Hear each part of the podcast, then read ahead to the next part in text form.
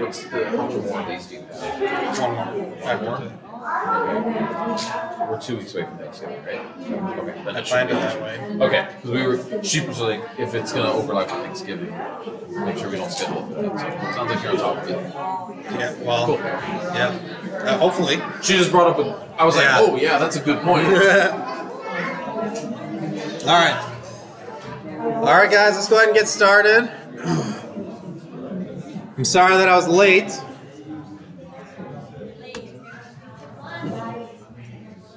Everybody was coming in uh, after me, then wow.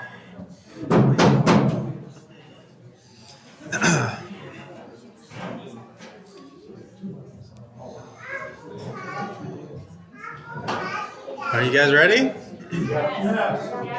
All right, so uh, lesson 10 uh, today. So we're doing uh, part two of progressive Christianity. So we're looking at the, the response to the challenges that progressive Christianity brings to uh, biblical Christianity.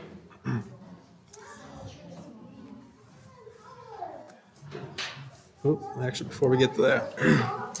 Uh, so one of the claims, one of the claims that Machen made in the book that we talked about last time, uh, Christianity and liberalism, is uh, that liberalism is not scientific, uh, and by abandoning biblical authority, it it being liberal Christianity was also forced to abandon truth altogether, and in so doing, they became a pseudo-Christian faith uh, that dethroned God and deified themselves. So they put they put man as as basically the center of their religion, and they take God out of it. Uh, so today we're going to take our stand on the wall of biblical authority and see if we can defend the answer that the naturalist uh, questions. Uh, to, to answer the nat- the questions from the materialists or the naturalists that the uh, liberals fear so much. All right, so remember that castle analogy that we talked about last time, where uh, the wall is biblical authority and the citadel are the central Christian truths and uh, faith claims, the doctrines, those red tag issues. Uh, we're going to stand on that wall and we're going to defend it tonight. All right. This is uh, this is by the way, this is also not the first time that liberalism has cropped up in history. It always has some kind of manifestation in every generation. It's just especially dangerous and predominant in our time. Uh, for example, in the first century, you had a group of Jews called the Sadducees. They were effectively the liberals of Jesus' day. All right, they denied the immortality of the soul, the resurrection of the dead, and the existence of angelic beings. They also only accepted certain books of the Bible. Uh, they had their own little uh, biblical criticism that they did. Uh, and as you can see, there are similarities between them and uh, them and what you see today, what we talked about last time. But the overlap is not total. And Jesus had a pretty harsh rebuke for them. He said, "Is this not the reason you were wrong?" So they asked him a question, and he he just says, "You're wrong." All right. Uh, the question itself was inherently wrong. Uh, for you, because you know neither the scriptures nor the power of God. That's Mark 12, 24. And then he proceeded to answer their question about marriage and the resurrection by using scripture. The Apostle Paul knew that people would come to come saying things like this, uh, largely because there were already people saying it in his day. Uh, so in Colossians 2 8, it says, See to it that no one takes you captive by philosophy and empty deceit, according to human tradition, according to the elemental spirits of the world, and not according to Christ. That's basically liberalism right there. Uh, just a reminder liberalism is an attempt to save Christianity by appeasing uh, to the modern naturalistic worldview.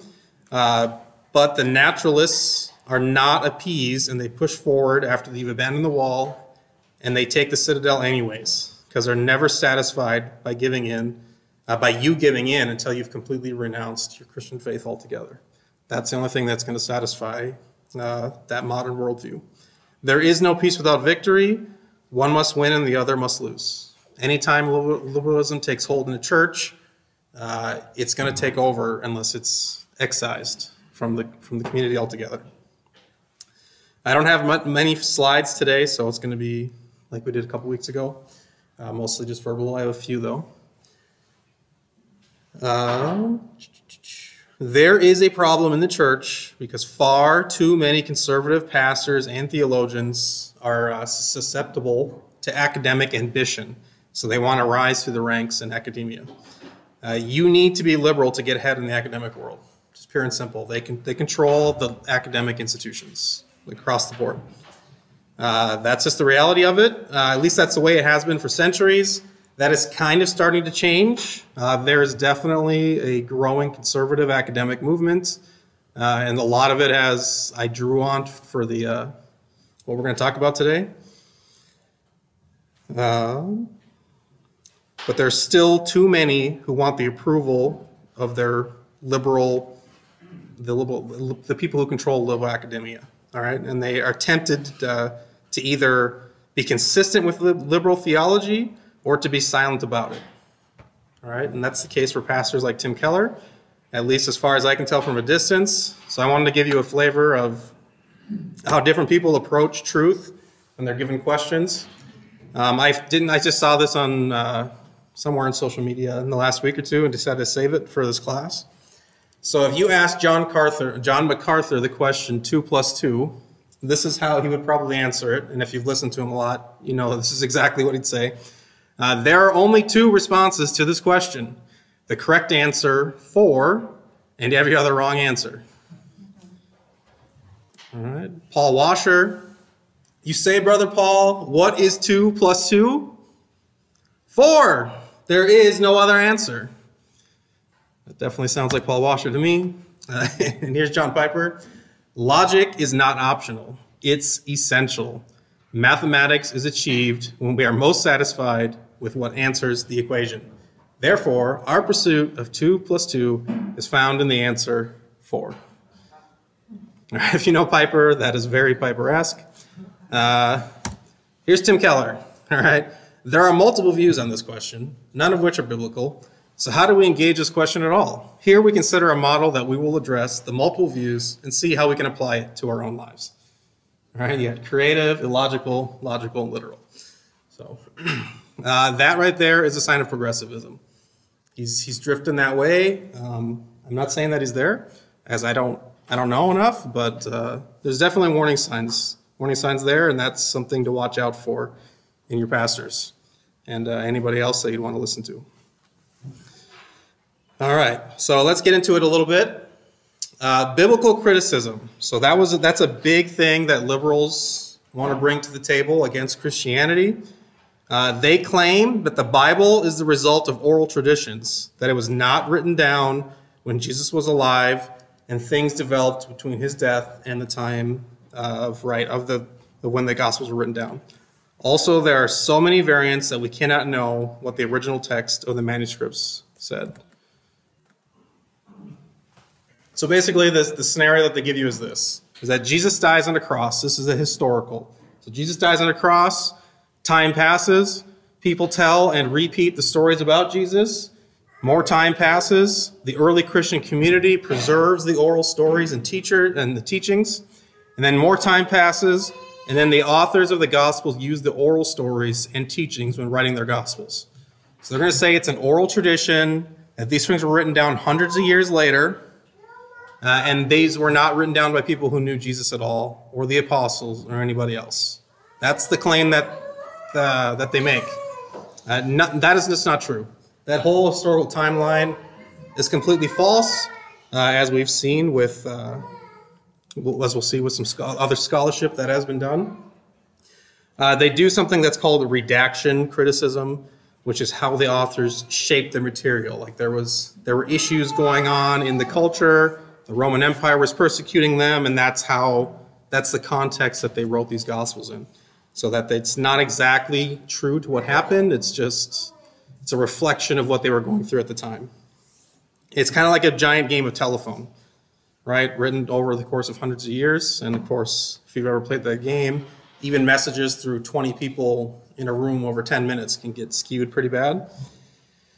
Uh, they talk about two different kinds of criticism higher criticism, which is examining the text to determine who wrote it, So they're going to look at forms and how words are used and things like that, and say this part of the this part of uh, uh, Genesis was written by this guy, and this part of Genesis was written by a different guy, and things like that. Or this this letter was not written by Paul; it was written by somebody 200 years later.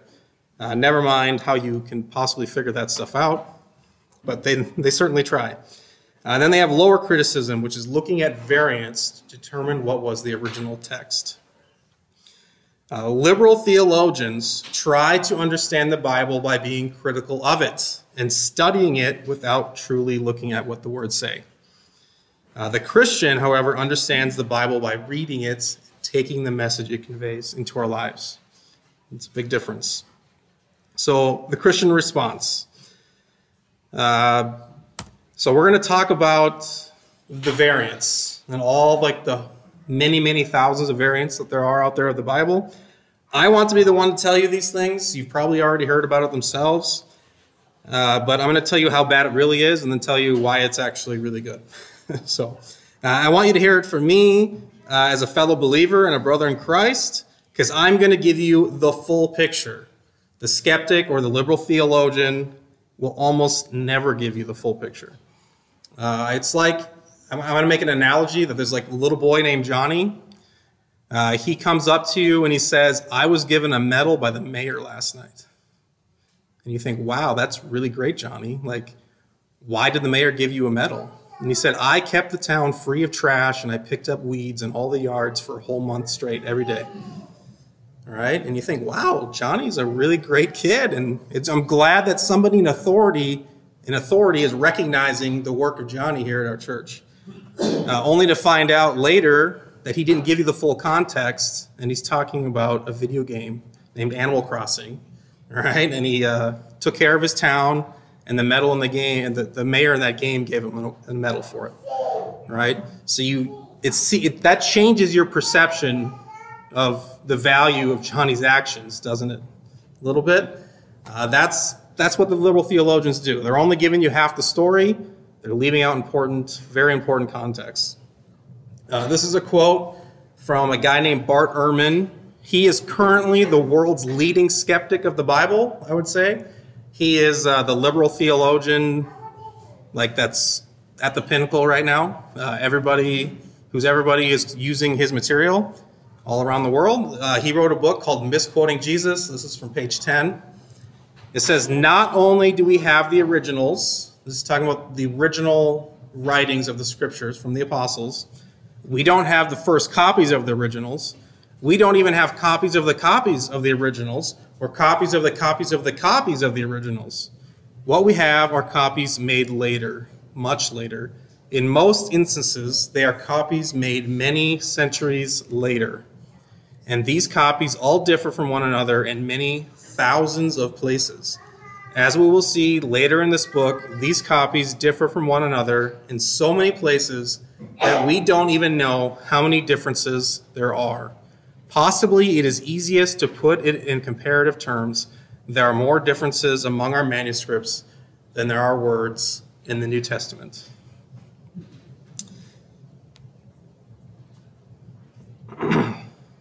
Uh,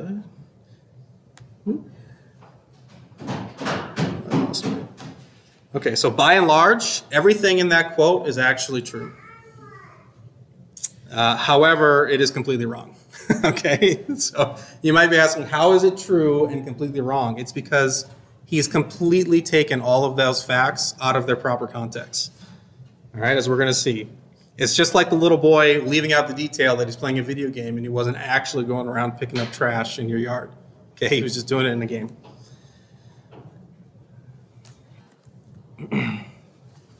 uh, so ooh, let me go back.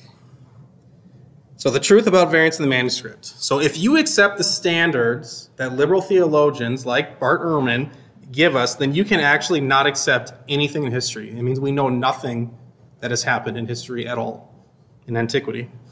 Uh, was Alexander the Great a real person? What about Caesar or Shakespeare? Did he actually write these plays? We have no idea if you use the standard that the liberal theologians bring to the New Testament. We actually have more evidence supporting the Bible than any other ancient text ever, anywhere in the world. and it's not even close. Like thousands of times more evidence of what happened in the first century in Israel than anywhere else in history.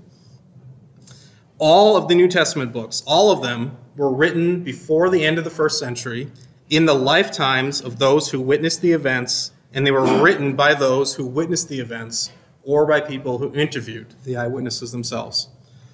Every single one of them. Uh, there, and there was no central authority anywhere in the world controlling these copies. So two people, let's just say they have a, there's a copy at this this town. Two people come up, they each make their own copy, and then one goes north, one goes south. They bring it to a town. People copy those, and they get spread out. And they go to other towns. They get copied. They get spread out. That's basically how that happened. So it just it went everywhere. No one was controlling it at all, which is good because if you have one person that's dictating what manuscripts are going out, uh, then they control they can control the message and they can change things and no one would know. The fact that it was completely uncontrolled, um, that's that's actually a really good thing.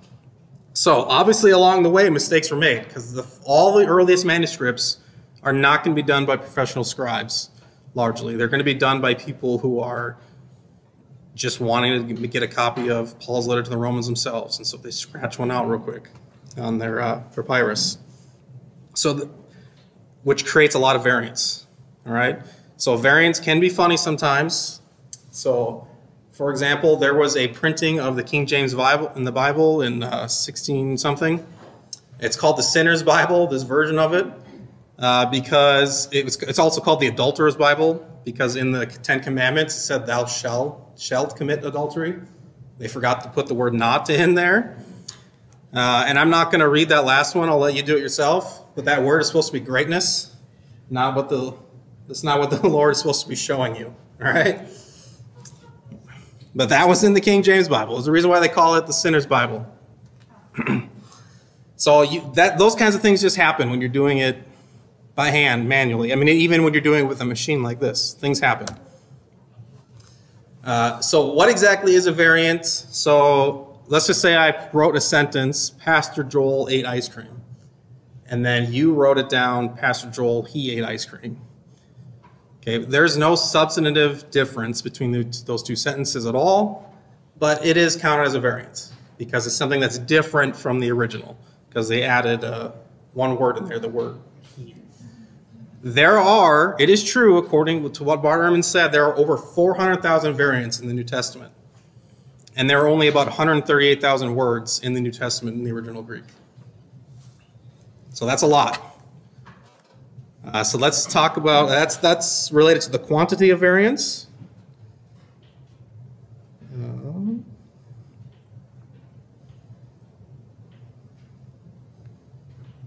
Well, let's let's put that, that 400,000 in context. All right, those 400,000 variants. We have 5,000 over 5,800 Greek manuscripts of the New Testament. These are not necessarily full text manuscripts. Some of those, a large number of these are just partial fragments, uh, either a little piece or even multiple pages, etc. Uh, that amounts to 1.2 million pages of Greek text. So that's a lot of material to work with. Uh, on top of that, we have over 10,000 Latin manuscripts, and then another five to 10,000 manuscripts in other languages, languages such as Syriac and Hebrew. Uh, an Armenian, that'd be another one. In total, we have over 24,000 manuscripts of the New Testament uh, that go back to antiquity. That is a really good thing. Uh, you have a high manuscript count, uh, which necessarily leads to a high vari- uh, variant count. The more manuscripts that you have, the more variants you have, uh, but that's okay. In fact, that's a good thing. So, for example, if I put like one page of text up on the screen here, and I asked one of you to write out what it said, and then I deleted that document and it was gone, and we looked at your document, what kind of confidence can we have that you copied it 100% correct. We could have no confidence. You could have wrote any, written anything down that you wanted, right? Because we don't have any way to verify it. But what if I asked five of you to write it down? And now we can compare them 10, 20 people. What about 20,000 people? Because we have 24,000 manuscripts. Okay? It's once you have that that volume of material, you can compare everything together and you can actually come out and figure out exactly what the original text was based on where the mistakes are and where things are consistent, etc. So, it is a good thing. Uh, let's compare that to other Greek texts throughout history. On average, uh, you have 20 copies on average of every other document in antiquity. Remember, we have 24,000 for the New Testament. On average, just 20 for everything else. So Homer's Iliad is the next highest behind the New Testament at 1,900. Uh, it's just below 2,000. Josephus, who's a historian, a Jewish historian, we have about 300 copies of his, and these are high, high counts. Uh, Sophocles' plays, he was a guy, a Greek guy who wrote a bunch of plays, 226 copies. We only have 263 copies of Plato, 49 copies of Aristotle, and 36 copies of Tacitus. He was a Roman historian that was contemporary with Josephus. And by the way, with Tacitus, we only have about one third of his works. Uh, we have every single verse that was ever written in the New Testament, without a doubt. Uh, but we don't have that with. We don't know that for sure with a lot of these guys. Okay, we have a thousand times more evidence uh, that Jesus for Jesus than any other historical figure in history at all. Like more than that. In fact, you could say we have twelve, uh, one thousand, or yeah, twelve thousand times. I, don't, I can't do math. Whatever two thousand into twenty-four is. Uh, we have a lot more evidence all right? Uh, Bart Ehrman himself, he says that the New Testament is the earliest attested document in all of antiquity because it's just true. It just is. Uh, but he doesn't lead with that. He just gives you the information, such as 400,000 variants. There's more variants than there are words in the Bible, and then he leaves you off there. He doesn't. He t- intentionally does not give you the rest of the story because he wants you to come to the conclusion that he, he knows is not true. Okay, because he's just a skeptic of the Bible. He doesn't want to believe what it says. Uh, and by the way, time from the original, so the first copy that we have from the time that it was originally written, other Greek texts, it's about 500 years on average before you have even a fragment Okay? Uh, the New Testament, we have fragments 25 years after the events happened, after the documents were written. That's really, really, really early. Uh, and then the with the Gospel of John, it may be even within like 10 years, 10 to 20 years. All right, we have full manuscripts, full copies of the New Testament 225 years after the original events happened, compared to 500 before you even get a fragment for everything else. So the New Testament has way more evidence supporting it uh, than what we have any, anywhere else. But you don't ever hear anybody questioning whether Homer's Iliad is accurate or not, or whether uh, the yeah, Tacitus' annals are accurate, etc., or Pliny the Great's works, etc. We have uh, a manuscript called P52. This is the earliest known manuscript that we have. It was uh, written in 90 to 100 AD. And that's just very shortly, and that's uh, the gospel from the Gospel of John. Because it was, it was said for a long time, like for 200 years by liberal theologians, that the Gospel of John was not written in the first or second century, that it was a really late forgery because it's too different from all the other Gospels. It had to have been made up. It was, it was made by some Christian community that, happened, that took uh, that existed long after the events happened.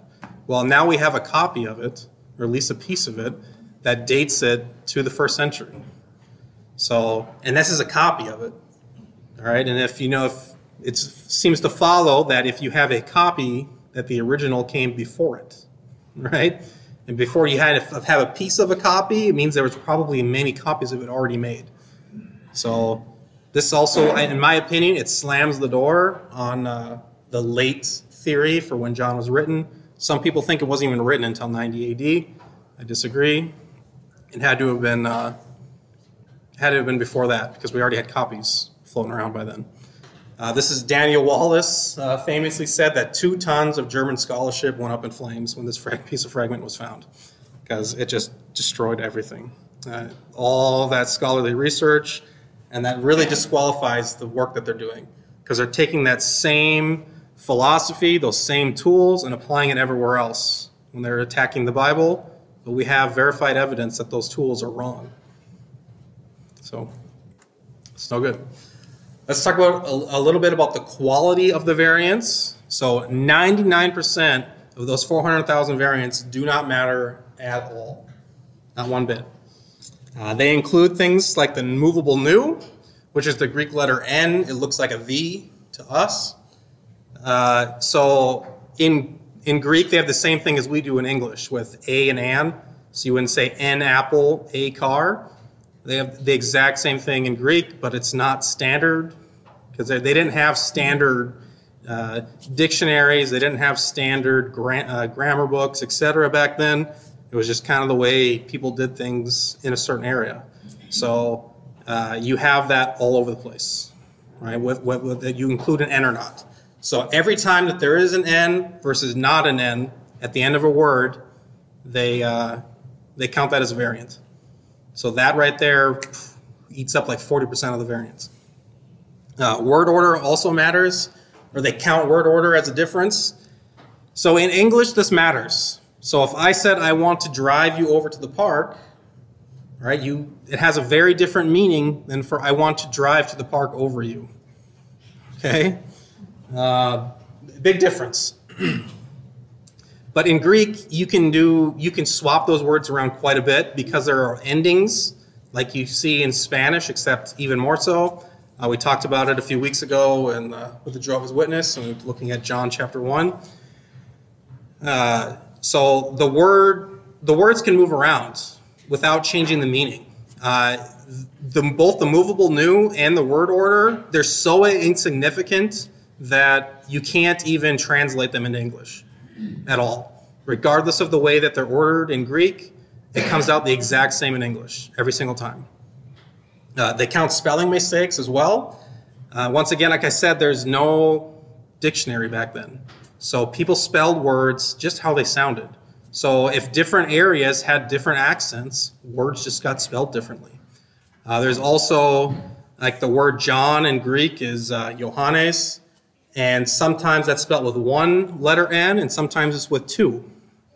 Uh, in every single every single instance that you have the name John in your New Testament, there's a variant there, where there's one spelling one way and one the other way, and that right there is a whole bunch more variants. So we're really narrowing down these variants quite a, quite a bit. Uh, none of these are meaningful or viable variants at all, meaning they're just completely and totally irrelevant you can't even put them into English. Uh, they just they just mean nothing at all. Uh, then you have a group of variables that are me- uh, sorry of variants that are meaningful, but they're not viable.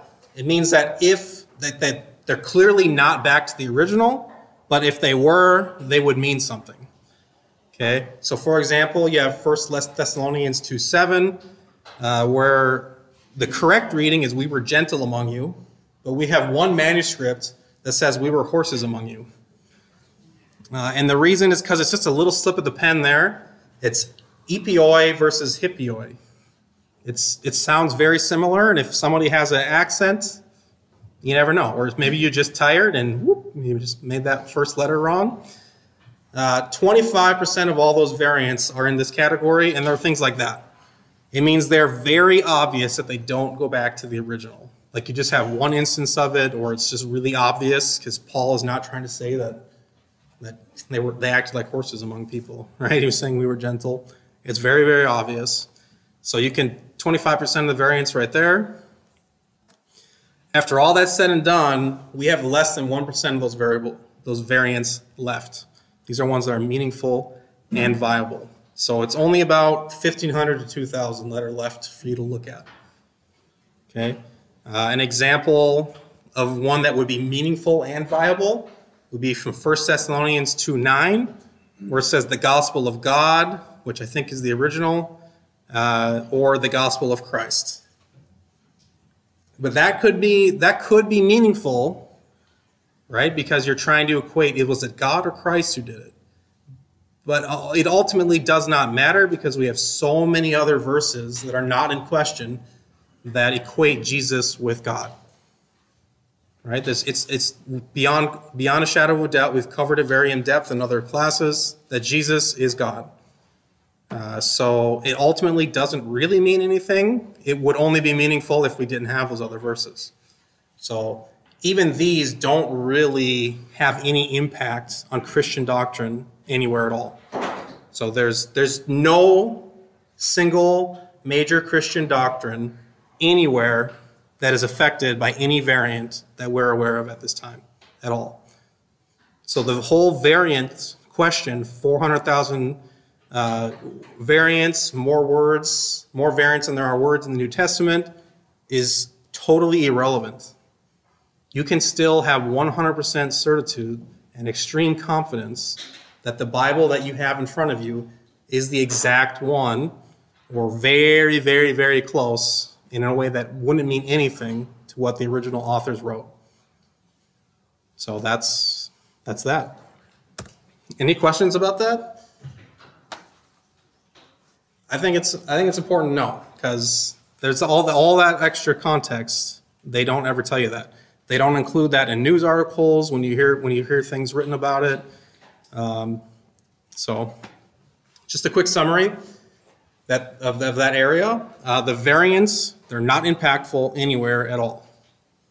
Uh, even viable variants variants don't affect doctrine.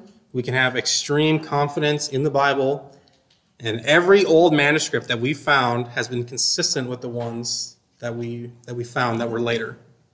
So we had manuscripts originally, like in Martin Luther's day. Those manuscripts were from like the 1200s. They did not go all the way back to the, the, the first century.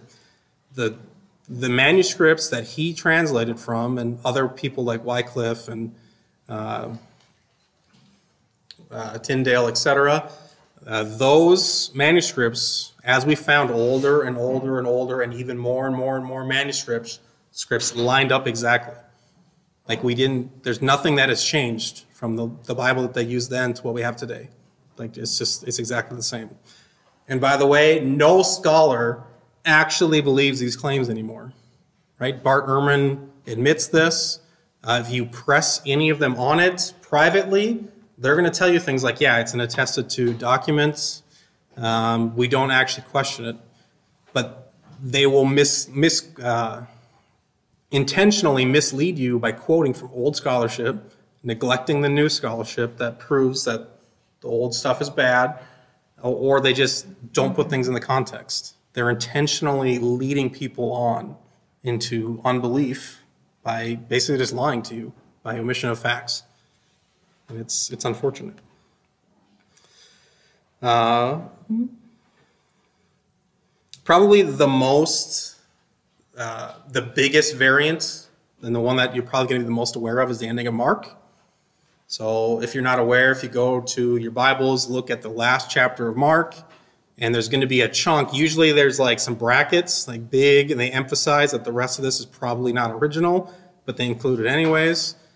Uh, that almost certainly is not original, but it also is very old, so they do include it, you know, just in case. I'd rather uh, have something extra there that I can look at rather than something that's supposed to be there that isn't.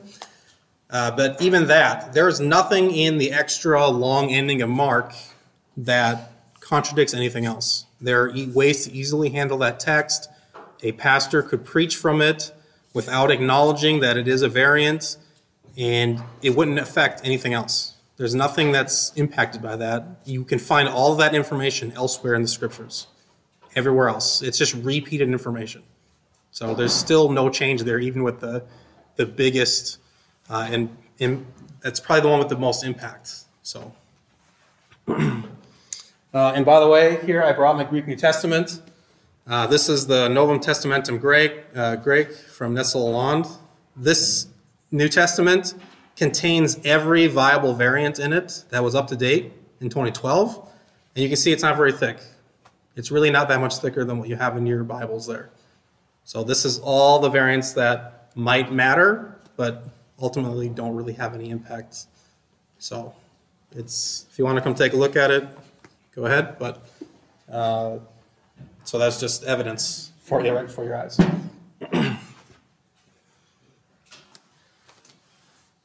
so let's just look at some of these liberal claims as well about just their belief system. Uh, so apart from just the biblical criticism aspect, they say that the Bible is from man. So the Bible was written by men. It is full of contradictions. I have never found a contradiction in the Bible, one that I thought was viable, at least. That's just my opinion. Um, I've looked at hundreds of them personally. Uh, some people will tell you there are countless variants, or sorry, countless contradictions in the Bible. Uh, but just ask them if they're really, to find out if they're really being honest in their question, that they really think this or not, is don't ask them to give you a bunch of contradictions. Say, give me your best contradiction that you can that you can think of. And then take the, take those those two verses and set them out side by side. The vast majority of the time, you can resolve the difference just by looking at the text and just just looking at it and being reasonable about it. Uh, it's it's very rare that you have any that require anything other than just looking at the text. There are a handful where you need some more historical information uh, or information outside of the Bible to understand what's going on, but there's really only a few of those. Uh, the vast majority of them are, for example, how many women were at the tomb, right? How many different? There's like three different accounts about how many women were there. Uh, but let's just be reasonable about it. so it is not unreasonable at all to say that everybody who was there was mentioned in each gospel account. Okay, we do this all the time in the way that we speak. Like, for example, back when I was in high school, I went fishing with two of my friends. Their names were Matt and Lizzie. While out fishing, Matt got a phone call from somebody and he said, Hey, I'm out fishing with my friend Trent. He, he left out Lizzie. So didn't mention her at all. Uh, why did he do that? Right? Because she got angry at him and, and made him asked him why she was neglected. Uh, he didn't even think about it.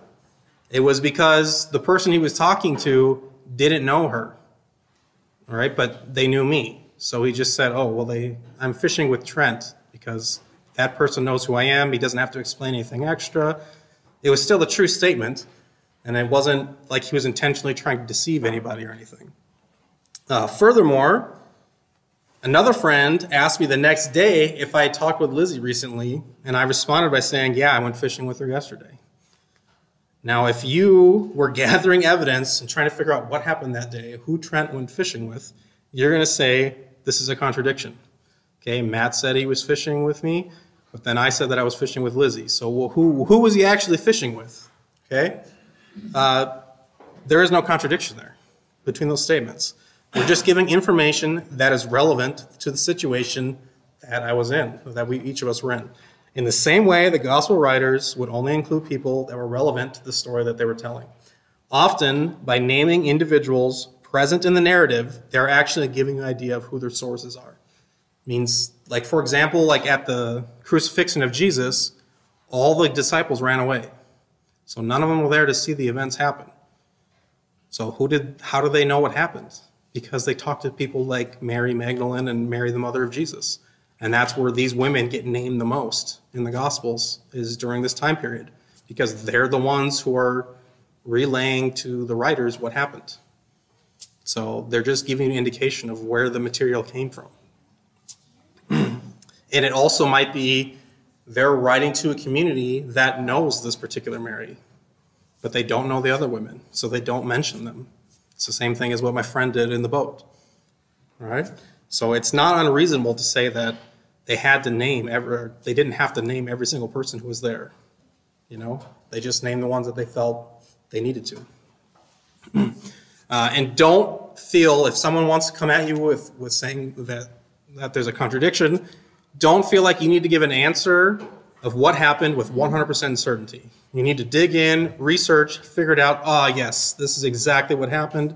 This is the exact number of women that were there at the tomb, or whatever the situation is. You just need to be able to give a reasonable answer.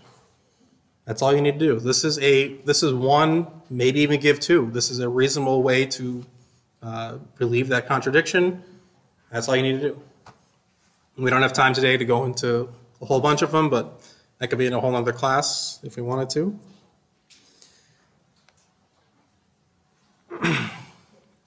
Um, by the way, uh, let me just say something. Other faiths cannot do this. So while the Bible has withstood centuries of attacks with supposed contradictions that are brought up all the time, none have ever stuck to it. None at all. Uh, Islam, for example, has many contradictions with the, within the Quran and their Hadith and other writings. Uh, they are contradictions that simply cannot be resolved at all, the way that the Bible can resolve them. Uh, so Muhammad himself even acknowledged this, and he set up a system called abrogation, uh, where some verses negate other verses. So this one I said at this point in time, so it supersedes that one. And if you open a, a copy of the Quran, most copies are going to have a chart outlining which verses are abrogated by which other verses. So we don't have anything like that in Christianity. We don't need it. Uh, there is simply no need for it at all. Our Bible is the Word of God, and all the other books simply are not. So we don't need to worry about it. all right, so uh, other liberal claims is that Christianity is feelings based. We cannot know spiritual truth. Uh, doct- doctrinal truth is completely unknowable in the Christian worldview. We must rely on our feelings. Uh, as Christians, however, we get our faith from the Bible. We believe that God is stable and he does not change. So Malachi 3:6 says, For I, the Lord, do not change. Therefore, you, O children of Jacob, are not consumed. Uh, Jesus Christ is the same yesterday, today, and forever. Hebrews 13:8. So we, we believe things that are they're stable. We can things that we can know. Uh, we can know spiritual truth. We can even get to know God personally. So 1 John 5:13 says, "I write these things to you who believe in the name of the Son of God, that you may know that you have eternal life." There are spiritual truths that you can know according to the Bible. This is just one example that I picked out. You can know if you are saved or not. Uh, another, here's one from John 14, 6. Jesus said to him, I am the way, the truth, and the life. No one comes to the Father except through me. Jesus claims to be truth. Uh, and clearly, you can get to know who Jesus is. That's a big claim of what we make and what the Bible makes. Therefore, you can know spiritual truth, and you can even get to know God personally. Naturalism, which is the worldview that liberalism just automatically adopts, that, it's, that it uh, just assents to, prevents you from learning spiritual truth right at the get go. So they block themselves off from being able to know spiritual truth by adopting the naturalistic worldview. Uh, we see this here in 1 Corinthians 2 13 and 14. Paul writing, and we impart this in words not taught by human wisdom, but taught by the Spirit, interpreting spiritual truths to those who are spiritual. The natural person does not accept the things of the Spirit of God for they are folly to him, and is not able to understand them because they are spiritually discerned. So by adopting naturalism, you're just you're cutting yourself off from being able to know it.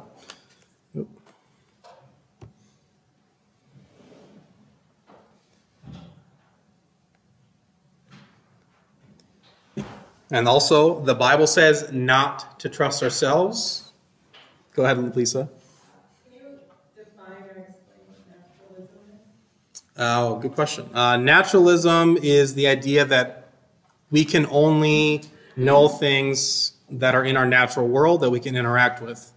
So we can know that gravity exists because we can interact with it in the natural world. We can't interact with things that are spiritual because they're in a different realm than us. So it means there might be spiritual truth out there, but it's unknowable to us because we can't interact with it. Uh, that's that's the assumption that naturalism brings, but it's it's not true. So, good question. Uh, so the Bible says not to trust in ourselves. So we're not to look to ourselves and our own feelings, but we are to trust God. So this is from Proverbs 3 5. It says, Trust in the Lord with all your heart and do not lean on your own understanding. Jeremiah 17 9, the heart is deceitful above all things and desperately sick. Like our hearts are sick without Jesus, without God. Who can understand it? Uh, I left off the rest of that verse, but it says that God's the one who searches hearts. So God's the only one who really knows our hearts. Uh, and then even in Psalm 42, 5 through 6, it says, Why you cast down, O my soul, and why you in turmoil within me? Hope in God, for I shall again praise him, my salvation and my God. We have an example of somebody who's feeling distant from God, but he's saying, I'm choosing to not trust the way I feel, and I'm looking to a truth that's outside of myself. I'm looking to God. And that's what we're encouraged to do in the Bible. Look to him, not to ourselves. Okay, the Bible itself says that it is the Word of God. So 2 Timothy 3 15 through 17, it says, And now from childhood you have been acquainted with the sacred writings, which are able to make you wise for salvation through faith in Christ Jesus. All scripture is breathed out by God and profitable for teaching, for reproof, for correction, and for training in righteousness, that the man of God may be complete, equipped for every good work. It's breathed out by God. It makes you wise for salvation to Jesus Christ. It equips you in righteousness to do good things. So it equips you, it, it gives you spiritual truths and equips you to walk them out. Uh, we also see in 2 Peter 1 19 through 21, it says, And we have the prophetic word more fully confirmed, to which you will do well to pay attention, as to a lamp shining in a dark place, until the day dawns and the morning star rises in your hearts. Knowing this, first of all, that no prophecy of Scripture comes from someone's own interpretation. So the Bible doesn't come from man, ultimately. For no prophecy was ever produced by the will of man. Excuse me, but men spoke from God as they were carried along by the Holy Spirit. So God used men to write it, but it's they are his words. Uh, the Bible says that it is necessary to know spiritual truth. And if you want to know spiritual truth, you need to get it from the Bible. This is from Matthew 4 4. But he answered, Jesus being, it is written, Man shall not live by bread alone, but by every word that comes from the mouth of God. Luke 24, 25 through 27. And he said to them, O foolish ones, and slow of heart to believe all that the prophets have spoken. Was it not necessary that the Christ should suffer these things and enter into his glory? And beginning with Moses and all the prophets, he interpreted to them in all the, in all the scriptures as the things concerning himself that there are truths about who Jesus is that are in the in the Bible, starting from the books of Moses, Genesis, all the way up uh, through the New Testament. Those are the spiritual truths that you need to get from the Bible. Uh, Deuteronomy 32 47a says, For it is no empty word for you, but it is your very life. This was said about the words of the law in the Old Testament. How much more can we say it about the words of the gospel? In the New Testament. Uh, liberal claims about the social justice gospel. Uh, the liberal claim is that we spread the gospel not by telling people about Jesus, but by serving our fellow man and improving society and improving ourselves. Uh, the Christian response to this, uh, this, this is from Matthew 22, 34 through 40. It says, But when the Pharisees heard that he had silenced the Sadducees, they gathered together, and one of them, a lawyer, asked him a question to test him Teacher, which is the great commandment in the law? And he said to him, You shall love the Lord your God with all your heart, and with all your soul, and with all your mind. This is the great and first commandment. And a second is like it You shall love your neighbor as yourself. On these two commandments depend all the law and the prophets. Liberals focus heavily on the second commandment but they completely disregard the first commandment, which is which Jesus called great, which was to love God only and to serve him with everything you have. They don't they think that God is unknowable, and so they just completely neglect him altogether.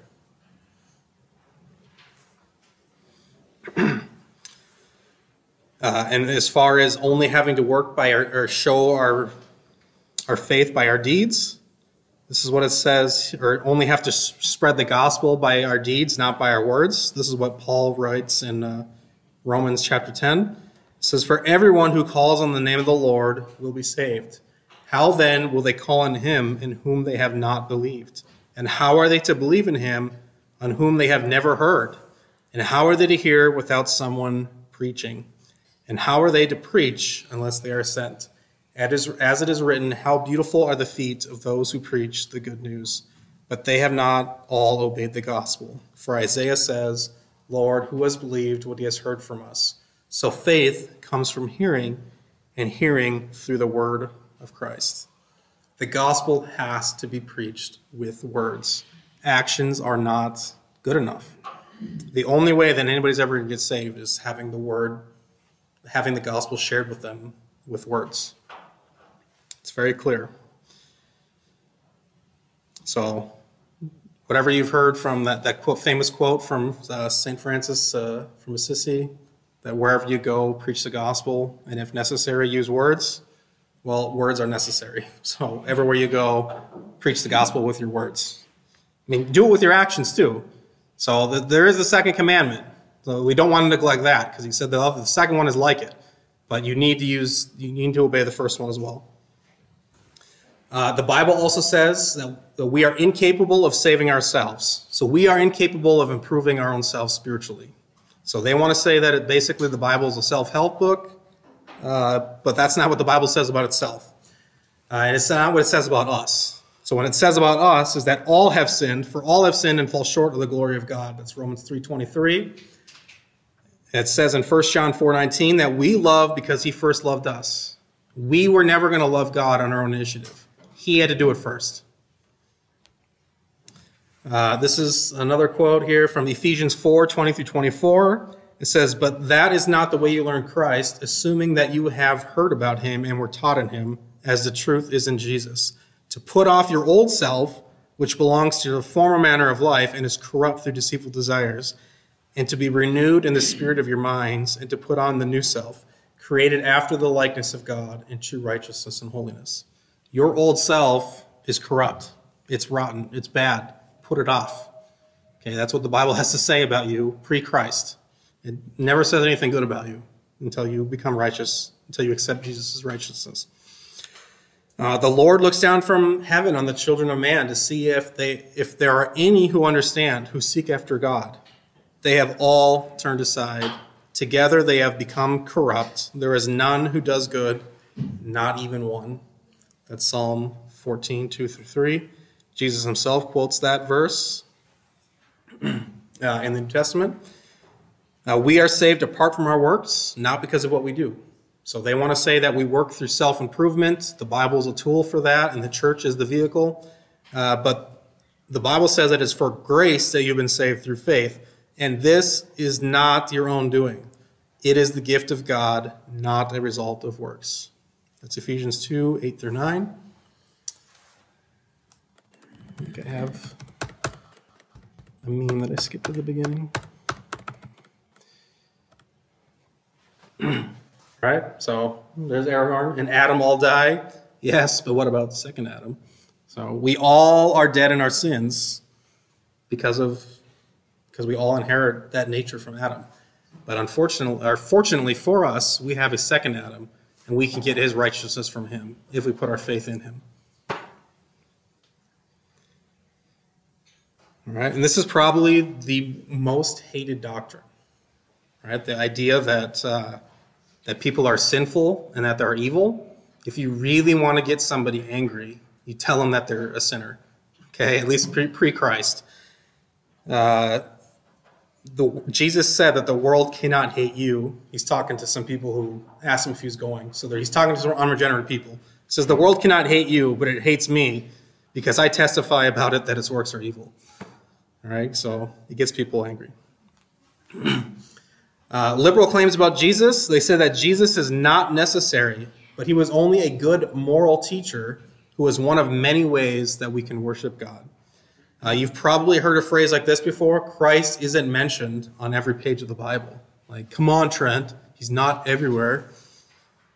At least that's that's how they said it to me, anyways, back when I was in college. Uh, well, what's the response to this? Jesus is necessary, and he's the only means by which we can approach God. To say that Jesus is not on every page is not true, actually, as that misses the point of John 5:39 and Luke 24, 27. We're going to look at that uh, a little more in a second. Uh, but first, what does the Bible say about salvation through Jesus? Uh, is, is Jesus clearly the only way. It says, This Jesus is the stone that was rejected by you, the builders, which has become the cornerstone. And there is salvation in no one else. For there is no other there's no other name under heaven given among men by which we must be saved. That's Acts chapter 4, 11 through 12. For there is one God, and there is one mediator between God and men, the man Christ Jesus. Buddha, Muhammad, etc., none of them are going to mediate for you on Judgment Day. Only Jesus Christ can do that for you. And he'll only do it if you put your faith in him before you get there. Whoever believes in the Son has eternal life. Whoever does not obey the Son shall not see life, but the wrath of God remains on him. John 3:36. And if Christ has not been raised, your faith is futile, and you are still in your sins. Then those also who have fallen asleep in Christ have perished. If in Christ we have hope in this life only, then we of all people most are to be pitied. Uh, Paul wrote that in 1 Corinthians 15, 7 through 19. Uh, a couple weeks ago, I said that uh, the authority of the church is the one pillar that Catholicism is built on, and that's the one thing you need to remove. The resurrection of Jesus is the one pillar that really, really rests everything on in Christianity, in biblical Christianity. If you remove the resurrection of Christ, if that didn't happen, then we're still in our sins. And if we only have hope on this side of eternity, and we're expecting salvation uh, because of our faith in Christ, but he didn't actually rise from the dead, uh, then we're to be pitied above all other men because we're looking forward to something that we can't achieve because we're all sinners and we're all going to hell uh, without Christ. And then, just in conclusion, the last thing I want to say is that Jesus is indeed everywhere in the Bible. For example, uh, well, here's this is from John 5 39. It says, You search the scriptures because you think that in them you have eternal life, and it is they that bear witness about me. Jesus is saying the Bible, the purpose of the Bible is to tell you about who Jesus is, straight up. Uh, Luke 24 27, it says, And beginning with Moses and all the prophets, he being Jesus, interpreted to them in all the scriptures the things concerning himself. So in Genesis, Exodus, Numbers, Deuteronomy, etc., Leviticus, all of that up through the prophets, they all testify about Jesus and who he is. And let's look at it, one example of that.